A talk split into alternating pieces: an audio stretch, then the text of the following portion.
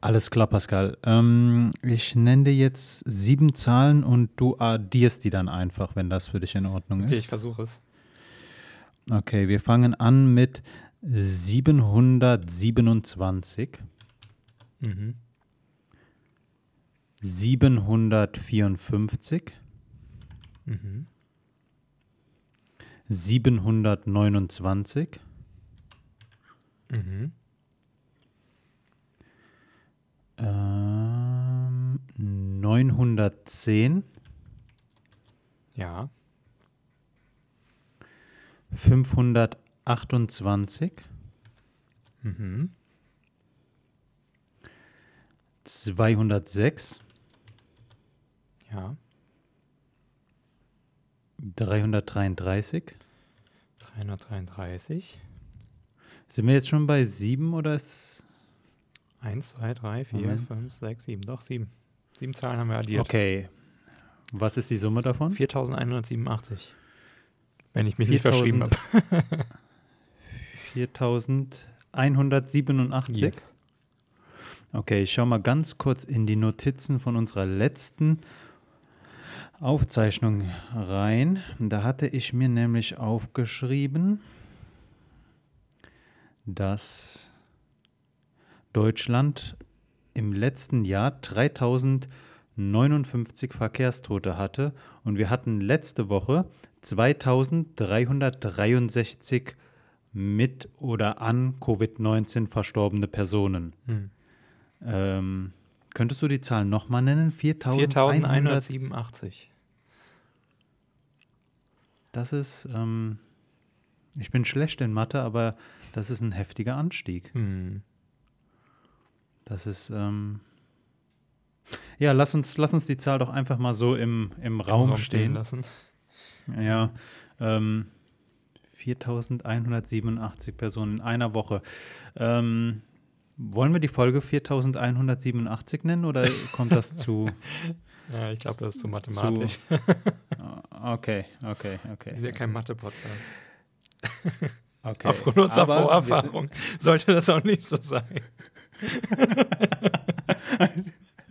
Ein Mathe-Podcast, Pascal, das, wär, das würde uns beiden richtig liegen, besonders mir, meine Passion, Mathe.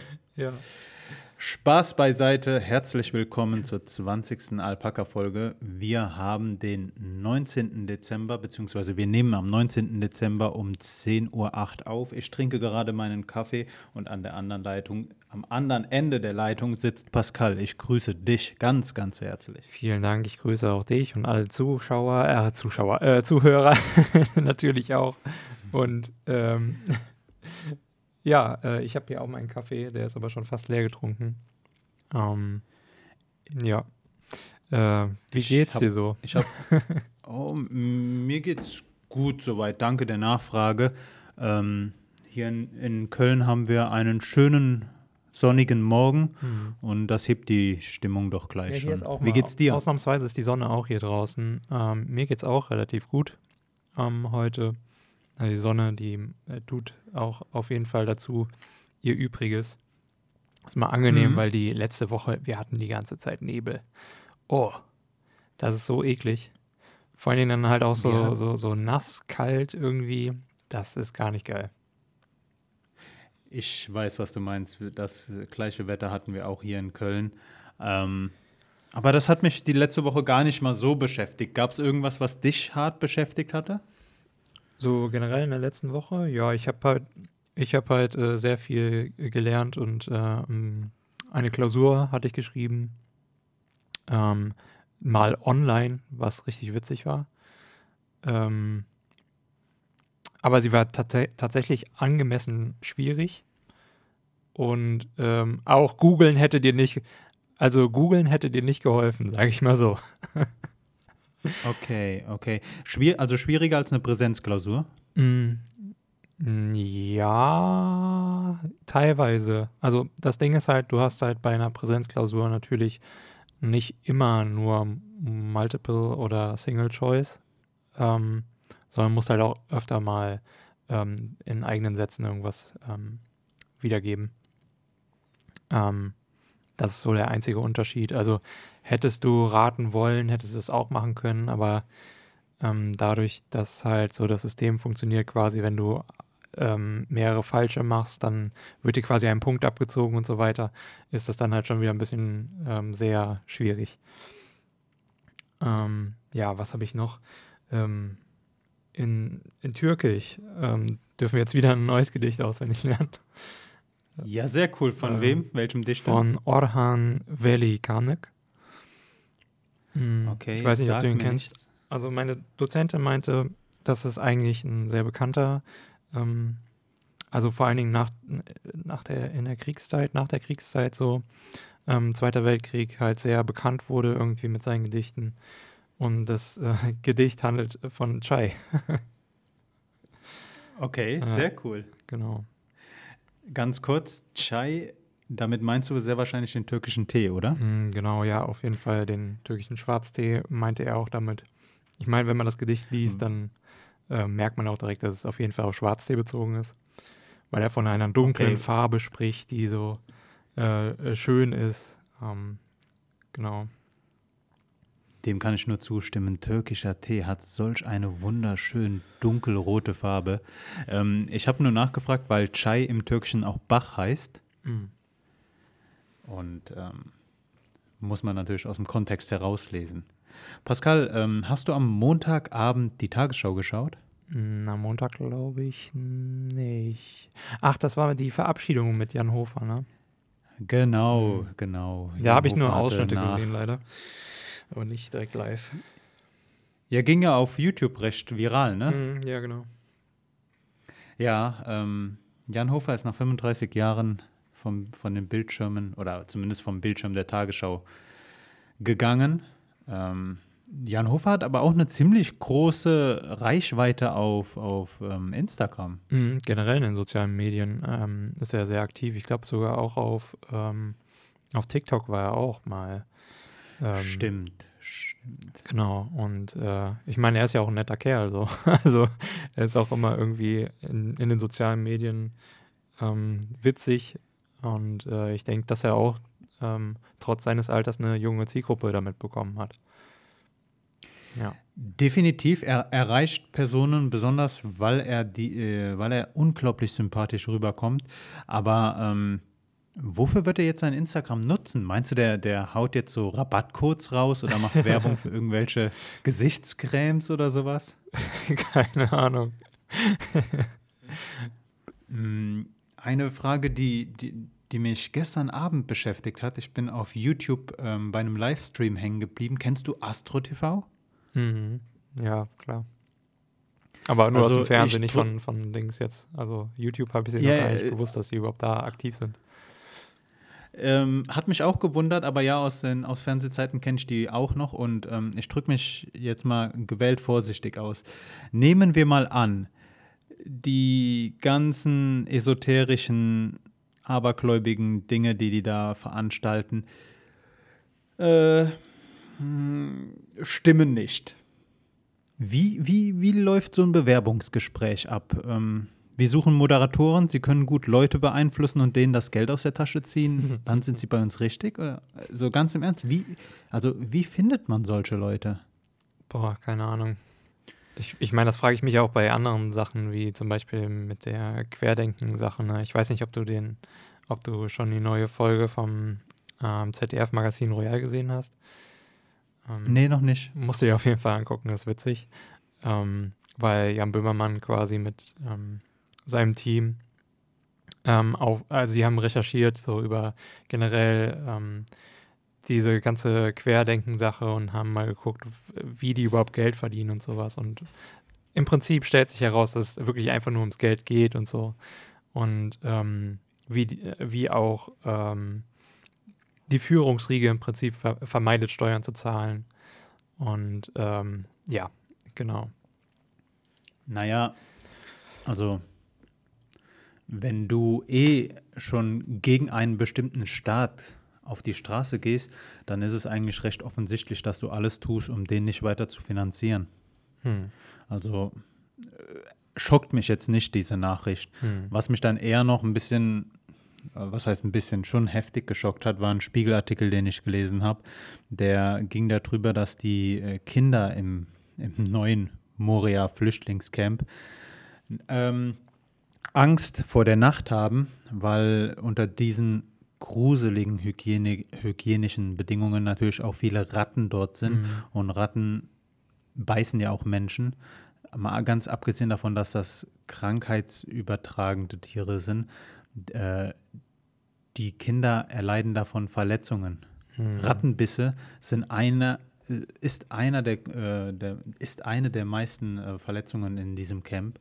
Und ähm, keine Ahnung, also ich fand es irgendwie, irgendwie äh, ganz, ganz komisch. Dieses äh, neue Camp Moria ist auf einem Hügel, der heißt Karatepe. Karatepe ist, ähm, also Moria liegt zwar in Griechenland, aber Karatepe ist türkisch und bedeutet im Türkischen sowas wie dunkler Hügel. Und ich finde, das trifft es sehr gut, weil ähm, Moria oder dieses Camp ist für diese 7200 Personen, die dort noch leben, wirklich ein sehr dunkler Ort und ähm, schade, schade.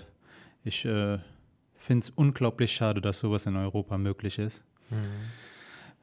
Pascal, Beethoven wurde diese Woche, glaube ich, 250 Jahre wenn alt. Wenn er denn noch leben würde, ja. wenn er dann noch, wenn er dann noch leben würde. Ähm, und ansonsten, bevor wir zu unserem Jahresrückblick kommen, habe ich noch eine Frage an dich. Wie läuft dein Einkaufsprozess ab? Also ich, ich frage die äh, Frage aus einem bestimmten Grund. Äh, aktuell ist ja Lockdown und ähm, hier in Köln, egal in welchen Laden du gehst, musst du dir einen Einkaufswagen holen oder in manchen Fällen nur einen Korb. Und das stört mich so unglaublich. Ich bin nie der Typ für einen Einkaufswagen. Mhm. Wie sieht es bei dir aus? Ja, also ähm, meistens gehe ich ja eigentlich ähm, mit meiner Freundin gleichzeitig einkaufen. Das heißt, wir brauchen einen Wagen und nicht zwei. Ähm, das finde ich halt immer irgendwie ein bisschen nervig, aber ähm, sie versuchen halt irgendwie dann zählbar das zu machen. Und weil sie keinen Bock haben, jemanden anzustellen, der die ganze Zeit immer die Leute zählt und abweist, ähm, wenn es dann zu voll ist, ähm, hm. müssen sie es halt so machen. Hm. Ähm, ich ja. verstehe den, versteh den Sinn dahinter. Also man, man hat ja eine bestimmte Anzahl von Personen, die jetzt nur noch auf die Ladenfläche dürfen. Mhm. Aber so ganz im Ernst, der Einkaufswagen schützt ja vor keiner Infektion. Aber ich finde es halt auch also, interessant, dass es nicht jeder Laden so macht. Also wir waren gestern und ähm, im Globus in der Nähe von Gießen und ähm, haben da einen Großeinkauf gemacht für die nächsten Wochen. Ähm, damit wir halt wirklich nicht mehr raus müssen irgendwie. Ähm, hm. Und äh, ja, da war es halt so, dass wir da tatsächlich einfach nichts hätten gebraucht. Und gehst du dann ein Stück weiter in irgendeinen anderen Laden, musst dann wieder das und das machen. Und das ist alles einfach so, du musst am besten erstmal ein Schild lesen, das ganz klein auf der Tür ist. Und dann stehst du den Leuten im Weg, die das schon kennen. Und keine Ahnung, das ist richtig unangenehm. Ähm, Apple hier in Köln ist ganz heftig. Mhm. Die messen sogar, ob du Fieber hast. Jo. ich weiß es nicht. Einerseits ja, Infektionen vermeiden und ja, lassen, lassen wir das so stehen. Ich, ähm, Pascal, lass uns zu unserem Jahresrückblick kommen, wenn du nichts mehr hast, das dich diese Woche beschäftigt hat. Äh, ja, so kleine Themen ähm, ähm, hatte, ich noch hatte ich noch gesehen. Ähm, zum Beispiel E-Sportler ähm, darüber habe ich einen Artikel jetzt gelesen in, in Heise Online, ähm, sind überdurchschnittlich fit. Normalerweise gibt es ja eigentlich so dieses Klischee vom, ja, vom Gamer, der ist einfach irgendwie verschmiert, irgendwie die Haare und was weiß ich nicht alles. Das geistert ja immer noch rum, dieses Klischee, dieses alte. Und ähm, ja, jetzt gibt es halt eine Studie, die halt ähm, rausgestellt hat, dass unter mehreren tausend E-Sportlern alle eigentlich ähm, fitter sind als der ähm, allgemeine Bürger. Und ähm, sogar die größeren ähm, Gamer in den, in den Top-Riegen quasi ähm, gleichkommen mit Fußballstars und so weiter und so fort, was ihre Fitness anbelangt. Das fand ich sehr okay. interessant. Gleichkommen mit, Foot, mit äh, mhm. Fußballstars, mhm. was ihre körperliche. Aber man muss Fitness auch dazu angeht. sagen, dass die meisten E-Sportler auch irgendwie so in anderen Sportregionen ähm, beziehungsweise Sportbereichen aktiver sind. Also viele gehen entweder ins Fitnessstudio einfach nur oder eben auch sogar, was heißt einfach nur, ähm, gehen dann auch irgendwie in einen Fußballverein oder sonst irgendwie was, so als Ausgleich. Weil du brauchst halt immer auch irgendwie eine ähm, gewisse Fitness, um dann halt auch irgendwie mental ähm, ja, bereit zu sein in jeder Situation. Und ähm, E-Sport ist ja nichts anderes als irgendwie mental da zu sein, voll fokussiert. Und, äh, ja, vor allen ja. Dingen, du sitzt halt den ganzen Tag. Genau. Du sitzt halt den ganzen Tag nur, ohne dich körperlich zu bewegen und das ist so, so ungesund. Vor allen Dingen für den Rücken. Ja, deswegen musst du halt da irgendwie einen Ausgleich äh, schaffen. Und dann hast du halt den halben Tag so Sport, ähm, voll körperlich und dann halt eben äh, den elektronischen Sport. Fand ich sehr cool auf jeden Aber- Fall, die Studie. Auf jeden Fall stimme ich zu, aber diese überholten Bilder, dass ähm, Personen, die irgendwas mit Computer zu tun haben oder eine Passion fürs Programmieren, Hacken oder Gamen haben, Mhm. dass die immer gleich als übergewichtig, dick und äh, vielleicht nicht allzu ästhetisch äh, beschrieben werden. Ah, ich weiß nicht. Also, Mhm. das ist ja so ein Paradebeispiel von einem Vorurteil, das echt nicht zutrifft. Was Ja. auf die Masse nicht zutrifft.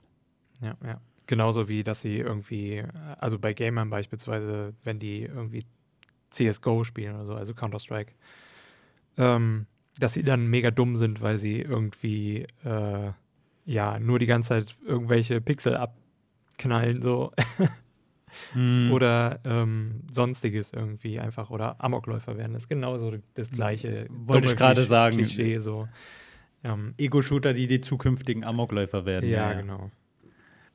Und was ich auch gelesen habe, ist, dass äh, Solarstrom wohl günstiger werden soll. Das hat das Fraunhofer ISE ähm, wohl ähm, erkannt im Trend.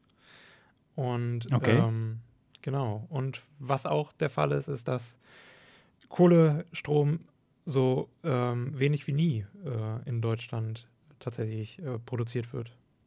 Also es geht immer weiter Richtung Windenergie und Solar. Und äh, ja, das ist doch cool.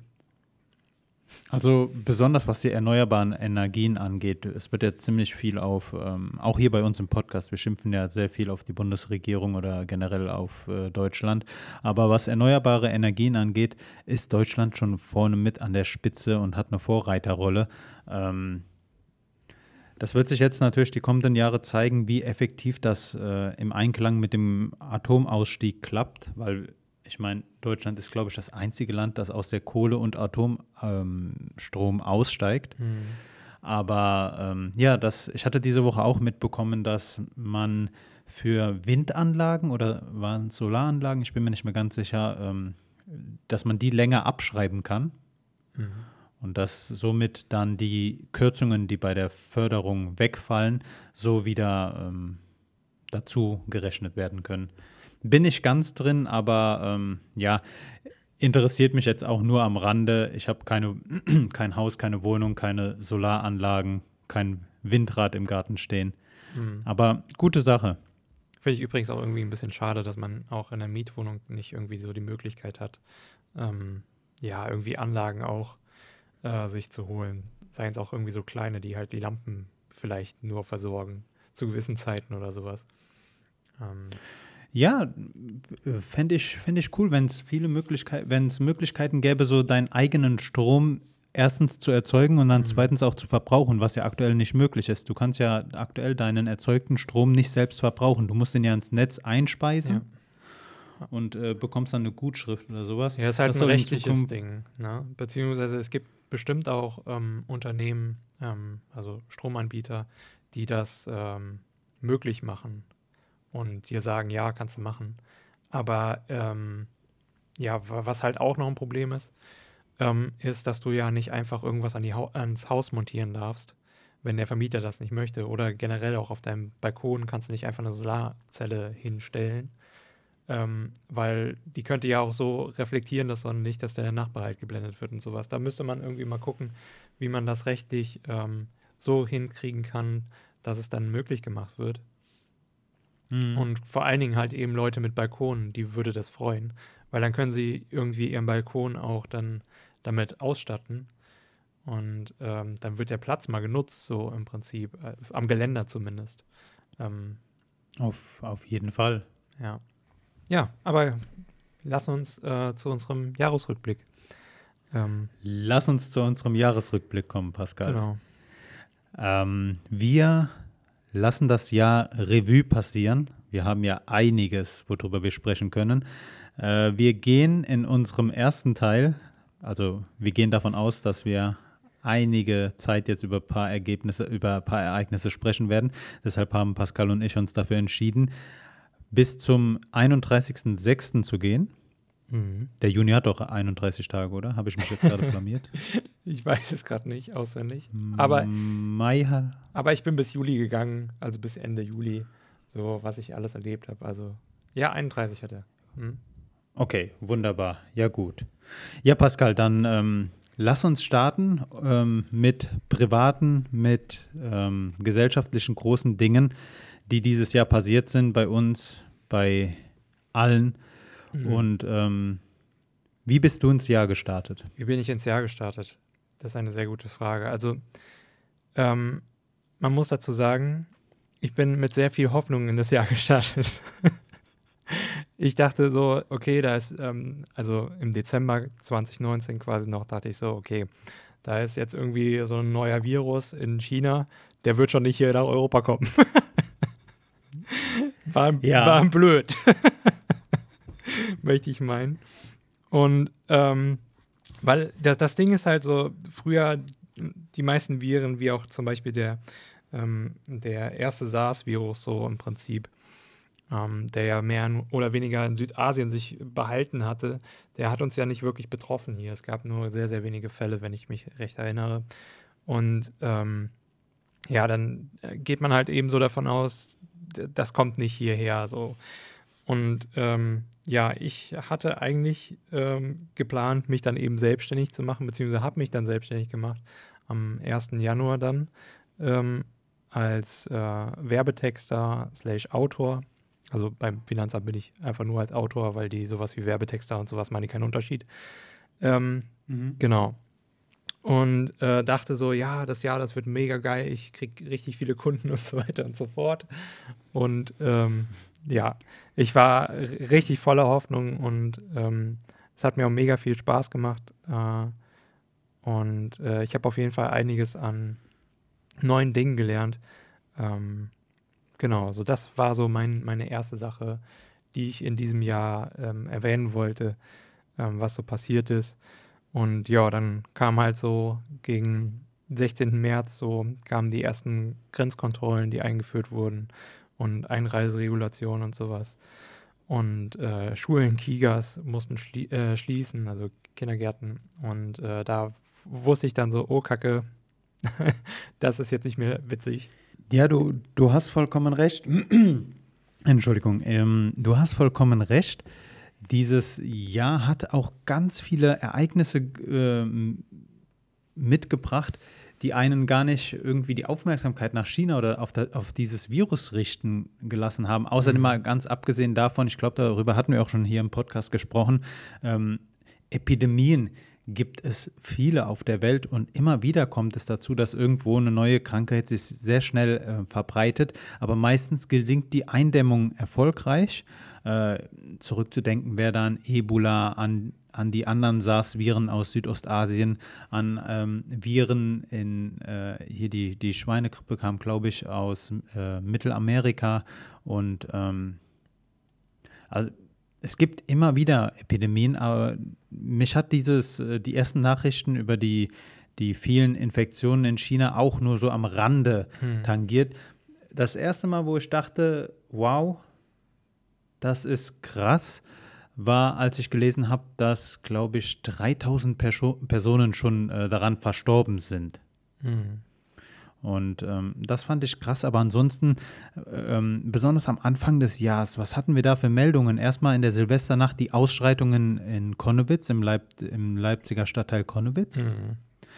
Dann sind wir ja auch ins Jahr gestartet mit dem brennenden Zoo, war das in Krefeld? Mhm, das weiß ich, ich mein, Ich meine, das kann sein. Auf jeden Fall. Ähm, das waren halt so Sachen, die mich mehr interessiert haben, weil sie erstens näher sind und äh, nicht so abstrakt wie irgendeine Lungenkrankheit, die sich in China ausbreitet. Ja, genau. Ähm, au außerdem am 2. Januar ähm, musste ich dann auch wieder arbeiten. Ich bin von zu Hause zurück nach Berlin geflogen und ähm, ja, dann ging es auch schnell, relativ schnell weiter.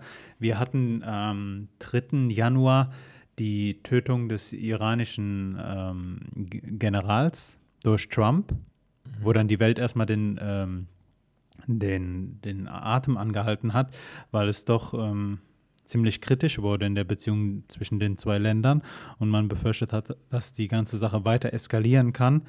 Ähm, Iran hat, hat dann weiter auch die Schlagzeilen dominiert. Am 8. Januar äh, kam es zum Abschuss einer ukrainischen ähm, Passa Passagiermaschine. Und ähm, ja, dazwischen dann immer wieder diese neuen, diese neuen Meldungen aus China. Aber auch Australien hat am Jahresanfang die, die äh, Nachrichten dominiert. Pascal, erinnerst du dich an die An die großen, Waldbrände. heftigen Brände? Ja, 1,2 Milliarden Tiere sind dabei verendet. Das ist, das war echt krass. Und äh, die Brände haben sich ja auch ähm, über den Jahreswechsel hingezogen. Also es war ja nicht so, als hätten die im Januar angefangen. Die fingen, glaube ich, an Oktober 2019. Mhm. Ähm, und ähm, mies ging es dann auch weiter. Also ähm, Schüsse auf das Büro von Karamba Diaby in Halle. Wenn ihr nicht wisst, wer Karamba Diaby ist, Schande auf euch, das ist einer der wenigen schwarzen Abgeordneten oder farbigen Abgeordneten im Bundestag. Ich meine, er sitzt dort für die SPD und auf dessen Büro wurde geschossen. Ähm, Mhm. Das war am 15. Januar. Das fand ich auch ziemlich krass. Also bei mir ging es dann halt eben irgendwie weiter mit dem Corona-Thema einfach. Also ich war zwar immer noch nebenbei immer bei der Kundenakquise, die mich beschäftigt hatte und äh, die mich dann mehr oder weniger runtergezogen hatte, weil alle gesagt haben, na, wir wissen jetzt nicht, wie das weitergeht hier ähm, und wir stoppen erstmal die Projekte, das ist erstmal nicht so wichtig und so weiter und so fort. Ja, kam es dann irgendwie so, dass die ähm, Geschäfte schließen mussten und äh, man erstmal nicht mehr so einkaufen konnte wie früher und dann eben dann auch am 27. April spätestens kam ja dann noch die Maskenpflicht, ne? Ähm, indem man dann wirklich mal etwas äh, größer eingegriffen hat in, in, ähm, und ähm, andere Wege gegangen ist. Und ähm, genau, eigentlich die, diese ganze Zeit, die war irgendwie davon geprägt und eben natürlich auch von der, ähm, von der Uni und so weiter. Und ähm, dann am 25. Mai, George Floyd stirbt in Minneapolis und die Black Lives Matter ähm, Proteste beginnen. Und ähm, Ich möchte da noch mal ganz kurz ein bisschen zurückgehen. hm, klar. Ähm, also ähm, mich, mich persönlich hat das Coronavirus dahingehend getroffen. Ich hatte am Anfang des Jahres überlegt, ähm, das war im Februar, meinen Mietvertrag zu kündigen in Berlin und mir eine Mhm. neue Wohnung zu suchen. Und ich dachte mir so, hey, ich wohne ja schon in Berlin. Ich hatte die Zeit, auf möglichst viele Äh, Besichtigungen zu gehen. Das wird ja schon klappen, innerhalb von drei Monaten eine neue Wohnung zu finden. Naja, Kündigung eingereicht und äh, Wohnungssuche hatte ich davor schon gestartet. Mal abgesehen davon, überhaupt mal eine Rückmeldung von irgendwem zu bekommen. Mhm. Ich hatte, glaube ich, drei oder vier Wo- Wohnungsbesichtigungen und die restlichen wurden dann abgesagt Mhm. weil Lockdown, weil niemanden treffen, weil Kontakte reduzieren. Naja, auf jeden Fall, die Zeit wurde dann kritischer und ich dachte mir dann am Anfang noch so, yo, so lang kann sich das Ganze ja eh nicht ziehen. Ich warte noch etwas, bis ich dann irgendwann, ähm, als ich nur noch einen Monat hatte, meinen Hausverwalter angerufen habe und meinte, ob ich die Kündigung zurückziehen könne. Und er darüber auch recht äh, froh war. Denn äh, er hatte, er konnte in dieser Zeit ja auch keine Wohnungsbesichtigung veranstalten. Mhm. Aber bevor das ganze ähm, Corona-Thema ganz groß wurde, erinnerst du dich noch am 5. Februar war das ähm, politische Ereignis der Thüringen-Wahl. Ah, ja. Mhm. Ich spreche das an, weil das hat in Berlin zu richtig großen Demonstrationen vor der Parteizentrale der FDP äh, geführt. Damals wurde die, die FDP hat mit 5% den Ministerpräsidenten in Thüringen gestellt. Hm. Denn der Kandidat von äh, Linke, SPD und Grüne, Bodo Ramelow, hat keine Mehrheit bekommen. Die CDU hatte, pardon für die Wortwahl, nicht die Eier, einen eigenen Kandidaten aufzustellen. Und als ähm, Gegenkandidaten hat die FDP dann Thomas Kemmerich ins Rennen geschickt. Mhm. Der wurde mit den Stimmen der AfD gewählt und ähm, was noch nicht das Fatale war, das Fatale war, dass er die Wahl angenommen hätt, hat. Hätte er die Wahl nicht angenommen, glaube ich, ähm, würde die FDP heute ganz anders dastehen und könnte sich heute ganz anders gegenüber der AfD profilieren. Hm, ich weiß nicht, ob ganz anders, aber auf jeden Fall in einer besseren Position. also da, ja. Äh, die FDP hat irgendwie meines Erachtens ein ganz, ganz großes Problem, was so dieses Fischen am rechten Rand angeht. Und ähm, generell so ein paar, weiß ich nicht, wie ich das nennen soll, Probleme. Ähm, Finde ich gerade kein Wort zu irgendwie. Äh, aber ja, sie hätten halt wesentlich besser dargestanden und letzten Endes wurde es ja dann wieder äh, Bodo Ramelow in, im zweiten Wahlgang, weil ja dann, ähm, äh, was war dann nochmal? Hm, genau, ähm, es wurde Bodo Ramelow und er hat ja auch von, von ähm, Höcke den, den, ähm, die, quasi die, die, ach, die, den Handschlag. den Handschlag ausgeschlagen. So im Prinzip. Oh, ja. Und hat dann einfach nur vor ihm gestanden, so wie von wegen, ähm, ist da ein Geist vor mir oder was? Oder keine Ahnung. Mhm. Ähm, mhm. Fand ich sehr, ja. sehr cool auf jeden Fall. Mhm. Weil der Handschlag bedeutet ja auch sehr, sehr viel. Ähm, weil damit Fall. hätte er anerkannt, dass ähm, überhaupt äh, Björn Bernd, wie auch immer man ihn nennen möchte, Höcke. B. Höcke. B. Höcke. Ähm, ja auch irgendwie ein richtiger Politiker ist und so weiter und so fort und halt auch irgendwie ihn auf die gleiche Stufe gestellt wie einen selbst und das hat er halt einfach nicht verdient, weil er einfach ein beschissener Faschist ist. ja. Das, ja. Ähm, ja, das war schon ein heftiger Wind, der da durch die politischen Reihen gegangen ist. Mhm. Achtung, das war jetzt meine Überleitung zum nächsten Thema. 9. Februar, Orkan Tief Sabine äh, fegte damals über Deutschland ähm, 40 Millionen Euro Schäden. Ist jetzt mhm. auch nur so eine Schlagzeile, die, ich, äh, die mir nicht mehr im Kopf geblieben ist. Genauso wenig wie äh, das ähm, Annegret Kramp-Karrenbauer, einen Namen, den ein ausländischer Moderator im Leben nicht aussprechen könnte, ist ja auch vom, äh, von der Parteispitze der CDU zurückgetreten. Mhm. Und ähm, ja, damit sind wir im Februar und dann hat eigentlich Corona alles, alles, aber auch wirklich alles dominiert. Wie viele ARD-Extrasendungen gab es am Anfang von Corona, als wir in den Lockdown gegangen sind? Sechs oder sieben am Stück? Auf jeden Fall viel zu das viele und alle haben immer dasselbe gesagt. ja, gut, es, es war aber, also die Extrasendungen waren aber auch berechtigt. So ja, klar, also, weil, weil es halt ein Thema ist, was jetzt gerade jeden bewegt. Ähm, aber es zieht halt runter, wenn du immer wieder die schlechten Nachrichten hörst, verstehst du? Also so direkt ja. immer hintereinander. Es ist anders aufbereitet, aber es ist doch die gleiche Essenz.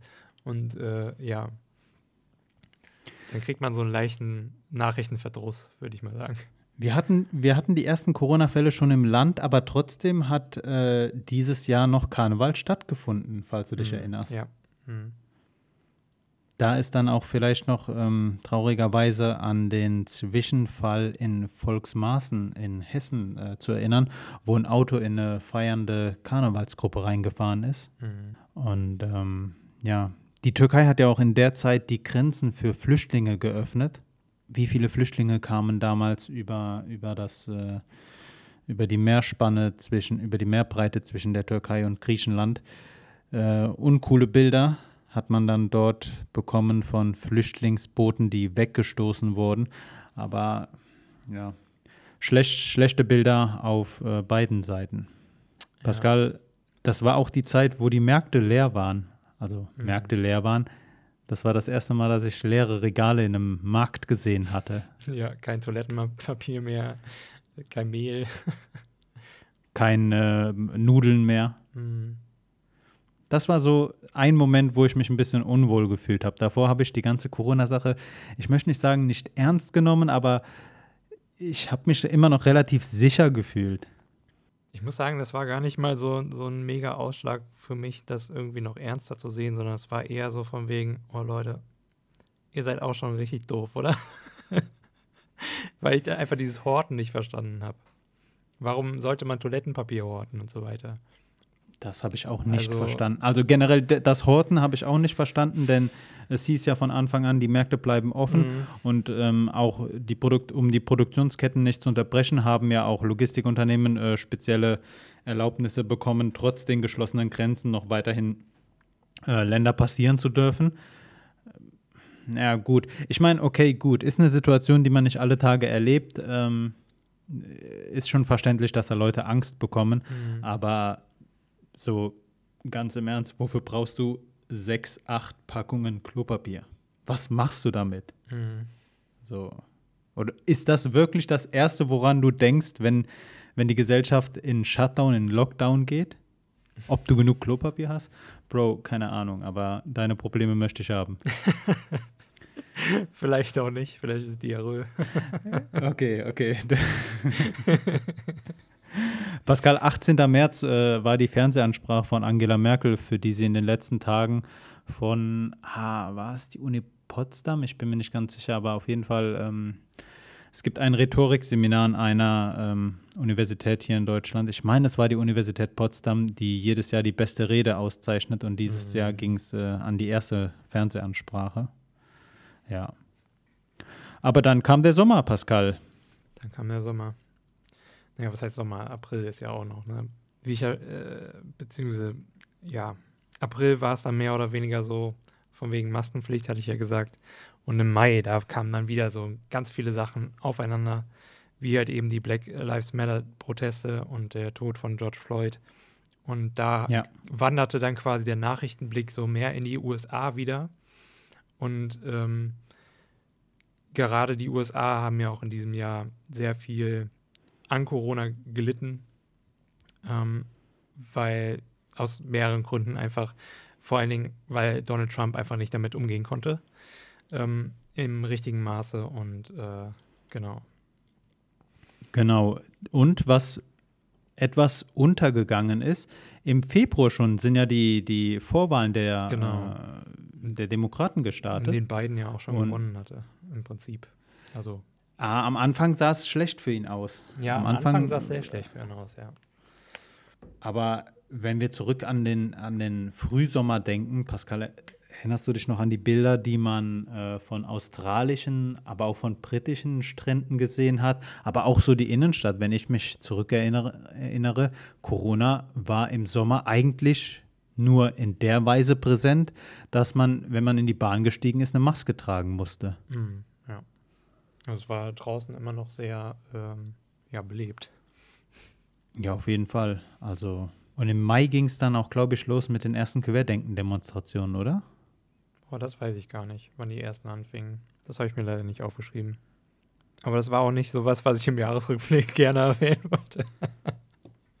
Naja, es war, es war kein schönes Ereignis, aber erwähnenswert ja. finde ich sie schon, denn äh, Ja, ja. so, so gefährlich, in etwa so gefährlich wie der Virus. Ja. Was, was hatten wir denn noch? Tod von George Floyd hattest du genannt. Mhm. Kobe Bryant, ja, äh, ist, äh, ist mit seinem Helikopter abgestürzt und äh, Genau. bei ihm war ja auch noch seine 13-jährige Tochter, meine ich.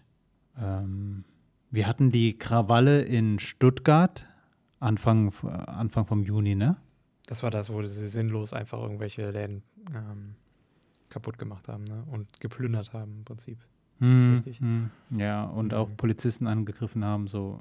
Danach gab es Ja. diese räudige Diskussion über die Stammbaumforschung.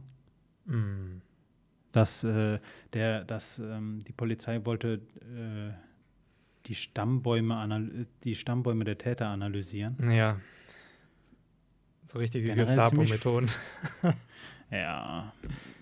Weiß ich nicht, so, wa, wa, was, was soll das bringen? So, Ja, keine Ahnung. Naja, Man Aber fragt sich ja auch immer generell so, wie Algorithmen das machen würden und sowas oder wie man das machen könnte, dass man herausfindet, ob das halt eben möglich wäre, aufgrund von Genetik, äh, Genetik und so weiter dann ähm, festzustellen, ob jemand zum Täter wird oder so weiter und so weiter. Aber das ist alles einfach so bescheuert. Also beim besten Willen, ich verstehe das, das überhaupt nicht. ne, überhaupt nicht. Ähm, aber ziemlich viele, wir hatten ziemlich viele Übergriffe äh, dieses Jahr auf Polizeibeamte, mhm. aber ich glaube, das lag auch an der ganzen geladenen äh, Atmosphäre, weil Polizeigewalt war dieses Jahr schon ein großes Thema. Besonders so im, im Sommer, als dann Corona wieder Platz gemacht hat mhm. gegenüber anderen äh, Themen. Ja, als wäre es so aus dem Weg gegangen, so einmal kurz, okay, ich lasse euch auch mal. Wenn man sich überlegt, wir hatten im Sommer, im Mai, Juni, August, wir hatten niedrige dreistellige Infektionszahlen. Mhm. Damals sah es noch gut aus. Die, so. Damals. Ja, Corona war halt auf einmal weg. Mhm. Ja, was heißt weg? Ah, weg war es nicht, aber man hatte wieder Hoffnung, dass alles wieder sich so Richtung Normalität ähm, entwickelt. Und ähm, man hatte halt durch die ersten Impfungen, die dann ja auch in ähm, in den Testungsphasen halt eben waren, in den verschiedenen, ähm, ja, mehr Hoffnung gesehen, dass es jetzt dann bald mal ähm, besser wird oder sich ändert. Ja. Wenn man, wenn man zurückdenkt, gab es damals aber auch Christian Drosten und äh, Karl Lauterbach, die gewarnt hatten vor der zweiten Welle, die im Herbst kommen würde. Also mhm. es gab schon kritische Stimmen, die äh, damals gesagt hatten, wir dürfen jetzt nicht fahrlässig werden. Aber ich bin ganz ehrlich, also im Sommer war halt Corona für mich kein, kein Thema. Mhm. Ja, es war auch die Zeit, wo ich tatsächlich dann auch mal mit Jenny wieder ähm, ja, in andere Regionen Deutschlands gefahren bin öfter. Ähm, ja, ich erinnere, erinnere, mich auch, wie ich im Sommer äh, nach Hause gefahren bin. Mhm. Ich meine, zu meinen Eltern, zu meiner Oma. Ja.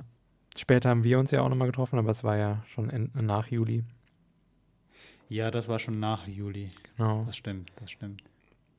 Wie sich das dann das da krass. irgendwie entwickelt hatte. Ja, mein nächstes Thema, das ich jetzt ansprechen würde, das liegt schon im August. Das liegt schon im August, okay. Ist jetzt die Frage, wir sind bei 43 Minuten. Machen wir weiter oder? Von mir aus kannst du ruhig weitermachen. Ich meine, haben wir das nicht besprochen im Podcast? Doch, doch, wir haben wir es bes äh, ah, okay. besprochen. Aber ähm, ich dachte, mhm. wir würden länger, wir würden länger für die ganzen Themen brauchen. Weil noch ja. sind es, wie mhm. gesagt, humane 45 Minuten. Ja, das ist doch schön für die Zuhörer. Haben sie mal nicht so eine lange Folge wie die letzten Male. Dann, dann ist das ein perfekter Cliffhanger für die nächste Folge. Genau. Dann machen wir, dann machen wir ab dem August weiter. Ja, genau. sehr cool. Pascal, eine Sache, die ich noch äh, ansprechen wollte, die ich eben auf mhm. meinem Notizzettel gefunden habe, war, dass ähm, Krebsexperten warnen vor bedrohlicher Situation, war die Schlagzeile. Mhm. Und zwar die Deutsche Krebsforschung hat ähm, dazu aufgerufen und dieses Thema hatten wir schon in einer der ersten Folgen dieses Jahr, dass ähm, die Problematik, dass jetzt Kliniken normale, reguläre Untersuchungen verschieben, wirkt sich negativ auf andere Krankheit, äh, Krankheiten aus. Mhm. Und die Krebsforschung ähm, warnt halt davor, dass immer mehr Krebsvorsorgeuntersuchungen verschoben werden und ähm, dass, da, dass sich das irgendwann auch sehr negativ ähm, bei anderen Sterbezahlen deutlich machen würde. Das ist, das ist ähm, echt nicht cool.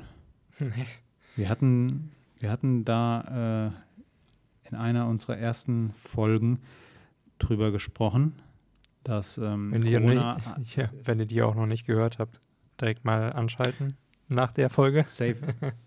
Ich kann jetzt leider nicht sagen, in welcher es war, aber wir hatten darüber gesprochen, dass ähm, das Verschieben oder der, die Aussetzung des Regelbetriebs in Kliniken dazu führt, dass viele andere äh, Krankheiten, die, wenn sie früh erkannt werden, gut behandelbar sind, ähm, zu schweren Krankheitsverläufen führen, unter anderem Krebs. Und mhm. ähm, ja, die Deut wie gesagt, die deutsche Krebsforschung warnt nun davor. Es ist halt allgemein ein Problem, dass auch die Krankenhäuser generell ähm, ein bisschen überfordert sind mit allem Möglichen. Einfach auch, weil viele Krankenhäuser sehr stark privatisiert sind. Ähm, es ist halt auch ähm, alles vom Geld abhängig. Und ähm, viel wird dann halt eben auch so unter der Hand gemacht und sowas und schnell, schnell, schnell, damit man auch noch Zeit hat für den anderen Patienten und so weiter. Dann geht halt viel ähm, unter. Und ähm, ja, ich denke, das ist auch so, ein, so, eine Sache, die man dieses Jahr gemerkt haben sollte nochmal und an der gearbeitet werden muss.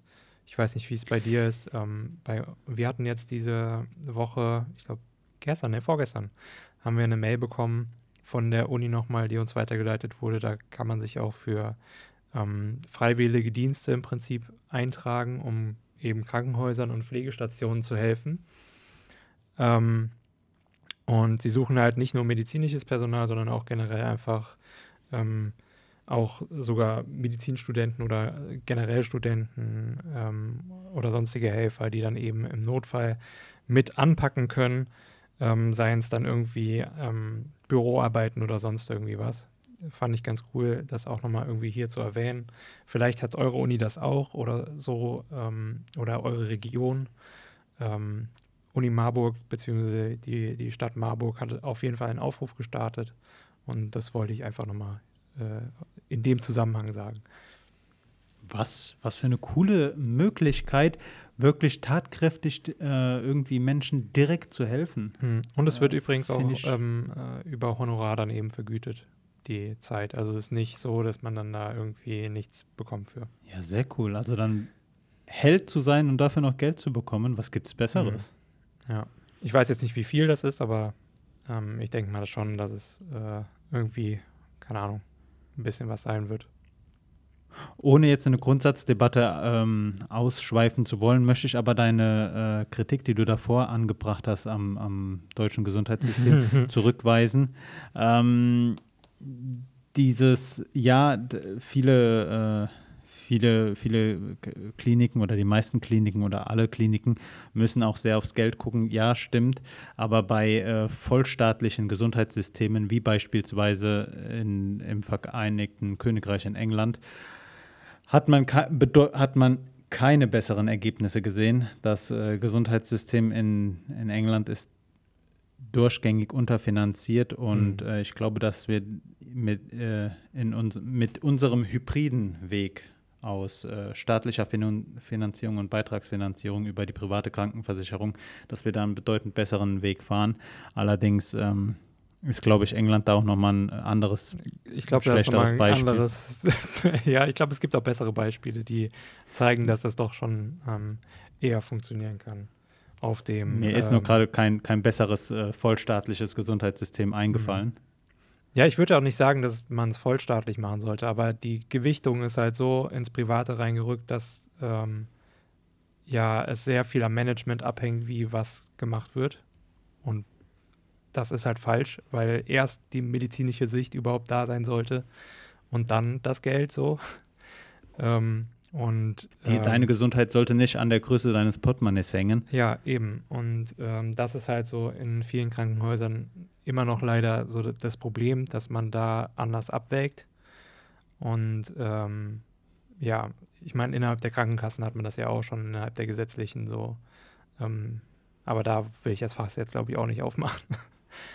ja. Um die Sache, um, um diesen Themenkomplex noch abzuschließen, möchte ich sagen, ich bin ich kann mir eigentlich kein Land vorstellen, in dem ich lieber gewesen wäre in, äh, während der Corona-Pandemie als in Deutschland. Ich mhm. glaube, wir haben das alles in allem bis jetzt recht gut äh, gemanagt.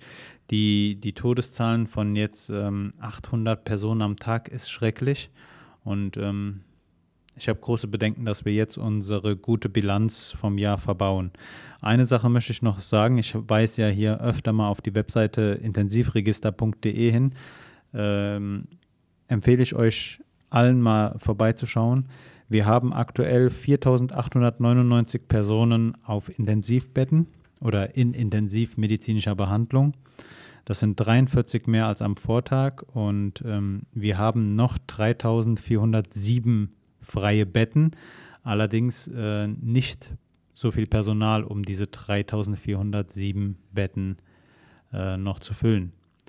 Das wollte ich jetzt einfach nur noch mal als kleine Erinnerung hier lassen, ähm, besonders über die Weihnachtstage jetzt, wenn man sich mit Familienmitgliedern, mit Freunden trifft, dann äh, denkt immer dran, wir haben eine Pandemie, ähm, und die kann sehr schnell für sehr viele Personen sehr unangenehm werden. Es gibt viele Berichte, wie sich so eine, wie, sie, wie sich Patienten, die auf Intensivstationen ähm, liegen, wie die sich fühlen, dieses Gefühl ersticken zu würden, stelle ich mir so unglaublich schrecklich vor. Das wünsche ich niemandem. Und ähm, ich hoffe, dass wir schnellstmöglich da gut durch den, durch den Winter kommen und ähm, hoffe, dass wir dann. Pascal, was glaubst du, wann, wann können wir wieder ganz, in Anführungszeichen, ganz normal wieder äh, mit anderen Leuten uns treffen? Wann können wir wieder in Clubs, wann können wir wieder in Cafés und Bars uns setzen, ohne Plexiglasscheiben, ohne Masken, ohne Abstand? Also das waren jetzt sehr viele Fragen auf einmal, die unterschiedliche Antworten hervorrufen. Ähm, Dann antworte unterschiedlich. also ich glaube, bis der richtig ähm, normale Regulärbetrieb wieder stattfinden kann, das heißt mit allem etc., was du da aufgezählt hast, mit Clubs und so weiter und so fort, das wird noch ein paar Jahre dauern, ähm, weil das Ding ist halt auch, selbst wenn jetzt die Impfungen da sind, ähm, braucht es eben auch immer pro Gruppe, pro Phase, in die ja der ähm, ähm, Herr Spahn das alles eingeteilt hat, jetzt ähm, mindestens mal, mal zwei Monate, bis man viel, möglichst viele eben abgedeckt hat und ähm, eben mit dem Impfstoff äh, geimpft hat. Und ähm, da denke ich, das wird das ganze Jahr ähm, beanspruchen nächstes, äh, im nächsten Jahr und äh, dann vielleicht 2022, dass es so allmählich auch mal wieder ähm, ja, alles geöffnet haben darf, alle Gaststätten wieder geöffnet haben dürfen und so weiter und so fort. Ähm, und dass man da dann wieder mehr oder weniger regulär dann ähm, ja, sich auch treffen kann in kleineren Gruppen. Ähm, und äh, ich denke aber auch, dass nächstes Jahr noch sowas wie Festivals und sowas ähm, bestimmt auch noch online stattfinden werden, weil das sind einfach zu große Massen.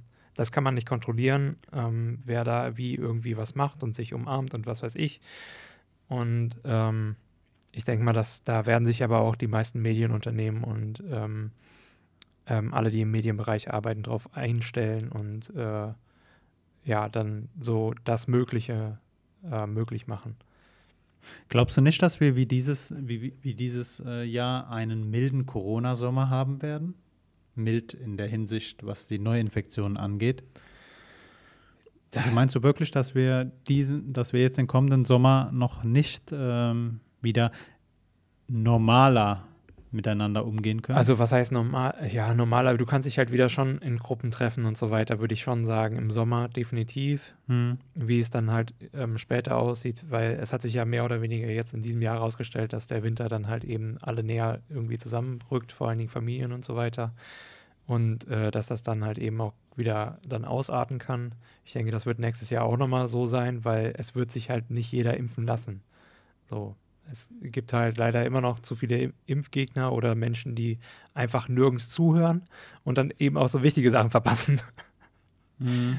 Ja, und ähm, da ist es halt wichtig, dass man viel, viel Werbung dafür macht und viel aufklärt. Nicht einfach nur Werbung machen, ja, wir können jetzt hier impfen und sowas, sondern wirklich halt auch bereitstellt und äh, so, dass man weiß genau wo und wie und so weiter und so fort. Und äh, also ich denke, dass 2022 schon wesentlich angenehmer wird als 2021. Also 2021 wird immer noch so ein kleiner Kampf quasi so gegen das Virus und äh, dann wird das mehr und mehr angenehmer und eher ähm, ja, handelbarer für das äh, allgemeine Sozialleben. Und ähm, genau. Ja, das wäre zu hoffen. Und du hast gerade eben noch Festivals angesprochen. Ich äh, bin zwar echt nicht so der Festival-Typ, aber die Bilder, die ich dieses Jahr gesehen habe im Sommer, Festivals haben ja schon stattgefunden, allerdings dann äh, Personen in Blöcke abgeteilt. Hm. Ich weiß nicht, ob, ob, du das mitbekommen hast, ähm, dass dann äh, Personen in bestimmten Gruppenanzahlen in Blöcke eingeteilt wurden. Also dass man keine zusammenhängende große Masse hatte, sondern bloß kleinere äh, Gruppen die dann äh, ab, äh, unabhängig voneinander feiern konnten, mhm. weiß ich nicht, mies. Ich wünsche auf jeden Fall uns allen als Gesellschaft, dass wir das äh, noch gut schaffen. Ähm, ich gehe davon aus, dass jetzt über die kalte Jahreszeit die ganze Situation sehr angespannt bleiben wird. Und ähm, ich bin mal gespannt, wann dieser harte Lockdown, in dem wir uns jetzt befinden, ähm, sich auch in den Fallzahlen zeigen wird. Ja, sehr cool, Pascal. Dann ähm, haben wir den erst, dann haben wir die erste Hälfte unseres Jahresrückblicks abgearbeitet. Wir liegen noch gut unter einer Stunde. Mhm. Pascal, ich würde mich damit verabschieden. Ich wünsche dir noch ein wunderschönes Wochenende. Allen Dank, anderen auch. dasselbige. Bleiben wir gesund. Nächste Woche geht es weiter mit unserem Jahresrückblick ab dem 1. August. Und ist, Moment, wir haben den 19. plus 7 sind 26. Das heißt, das hier ist die vorletzte Alpaka-Folge dieses Jahr, oder? Ja, Ja, wow. Ist krass, schnell rumgegangen. Aber das können wir auch nochmal im Jahresrückblick generell an, äh, an, angehen, dieses Thema Alpaka-Podcast, weil es ja, ich glaube, das wird auch ein bisschen spannender, denke ich. So der zweite Teil, um so ein bisschen den Cliffhanger noch cooler zu machen. Ja, ja, ich, ich glaube auch. Ähm, ich habe Ja. mir für, das zweite, für, für die zweite Hälfte auch einige Sachen aufgeschrieben, abseits von ähm, großen gesellschaftlichen Sachen. Hm. Meine zweite Jahreshälfte war definitiv spannender als die erste. Also Ja, ja. was mein Privatleben angeht. Und ähm, ja, Ja, denke ich auch bei mir. Schau- Und ich äh, wünsche natürlich auch dir ein schönes restliches Wochenende noch. Und wenn wir uns bis Weihnachten nicht mehr hören oder ähm, ja, bis zum nächsten Podcast, dann wünsche ich auch schon mal frohe Weihnachten und so weiter und so fort. Auch an alle euch da draußen natürlich. Und ähm, ja, auch von meiner Seite schon mal schöne Festtage. Wir hören uns in einer Woche. Und Pascal, wir beide hören uns definitiv davor noch. gut. Haut rein, bis bald. Ha, bis bald.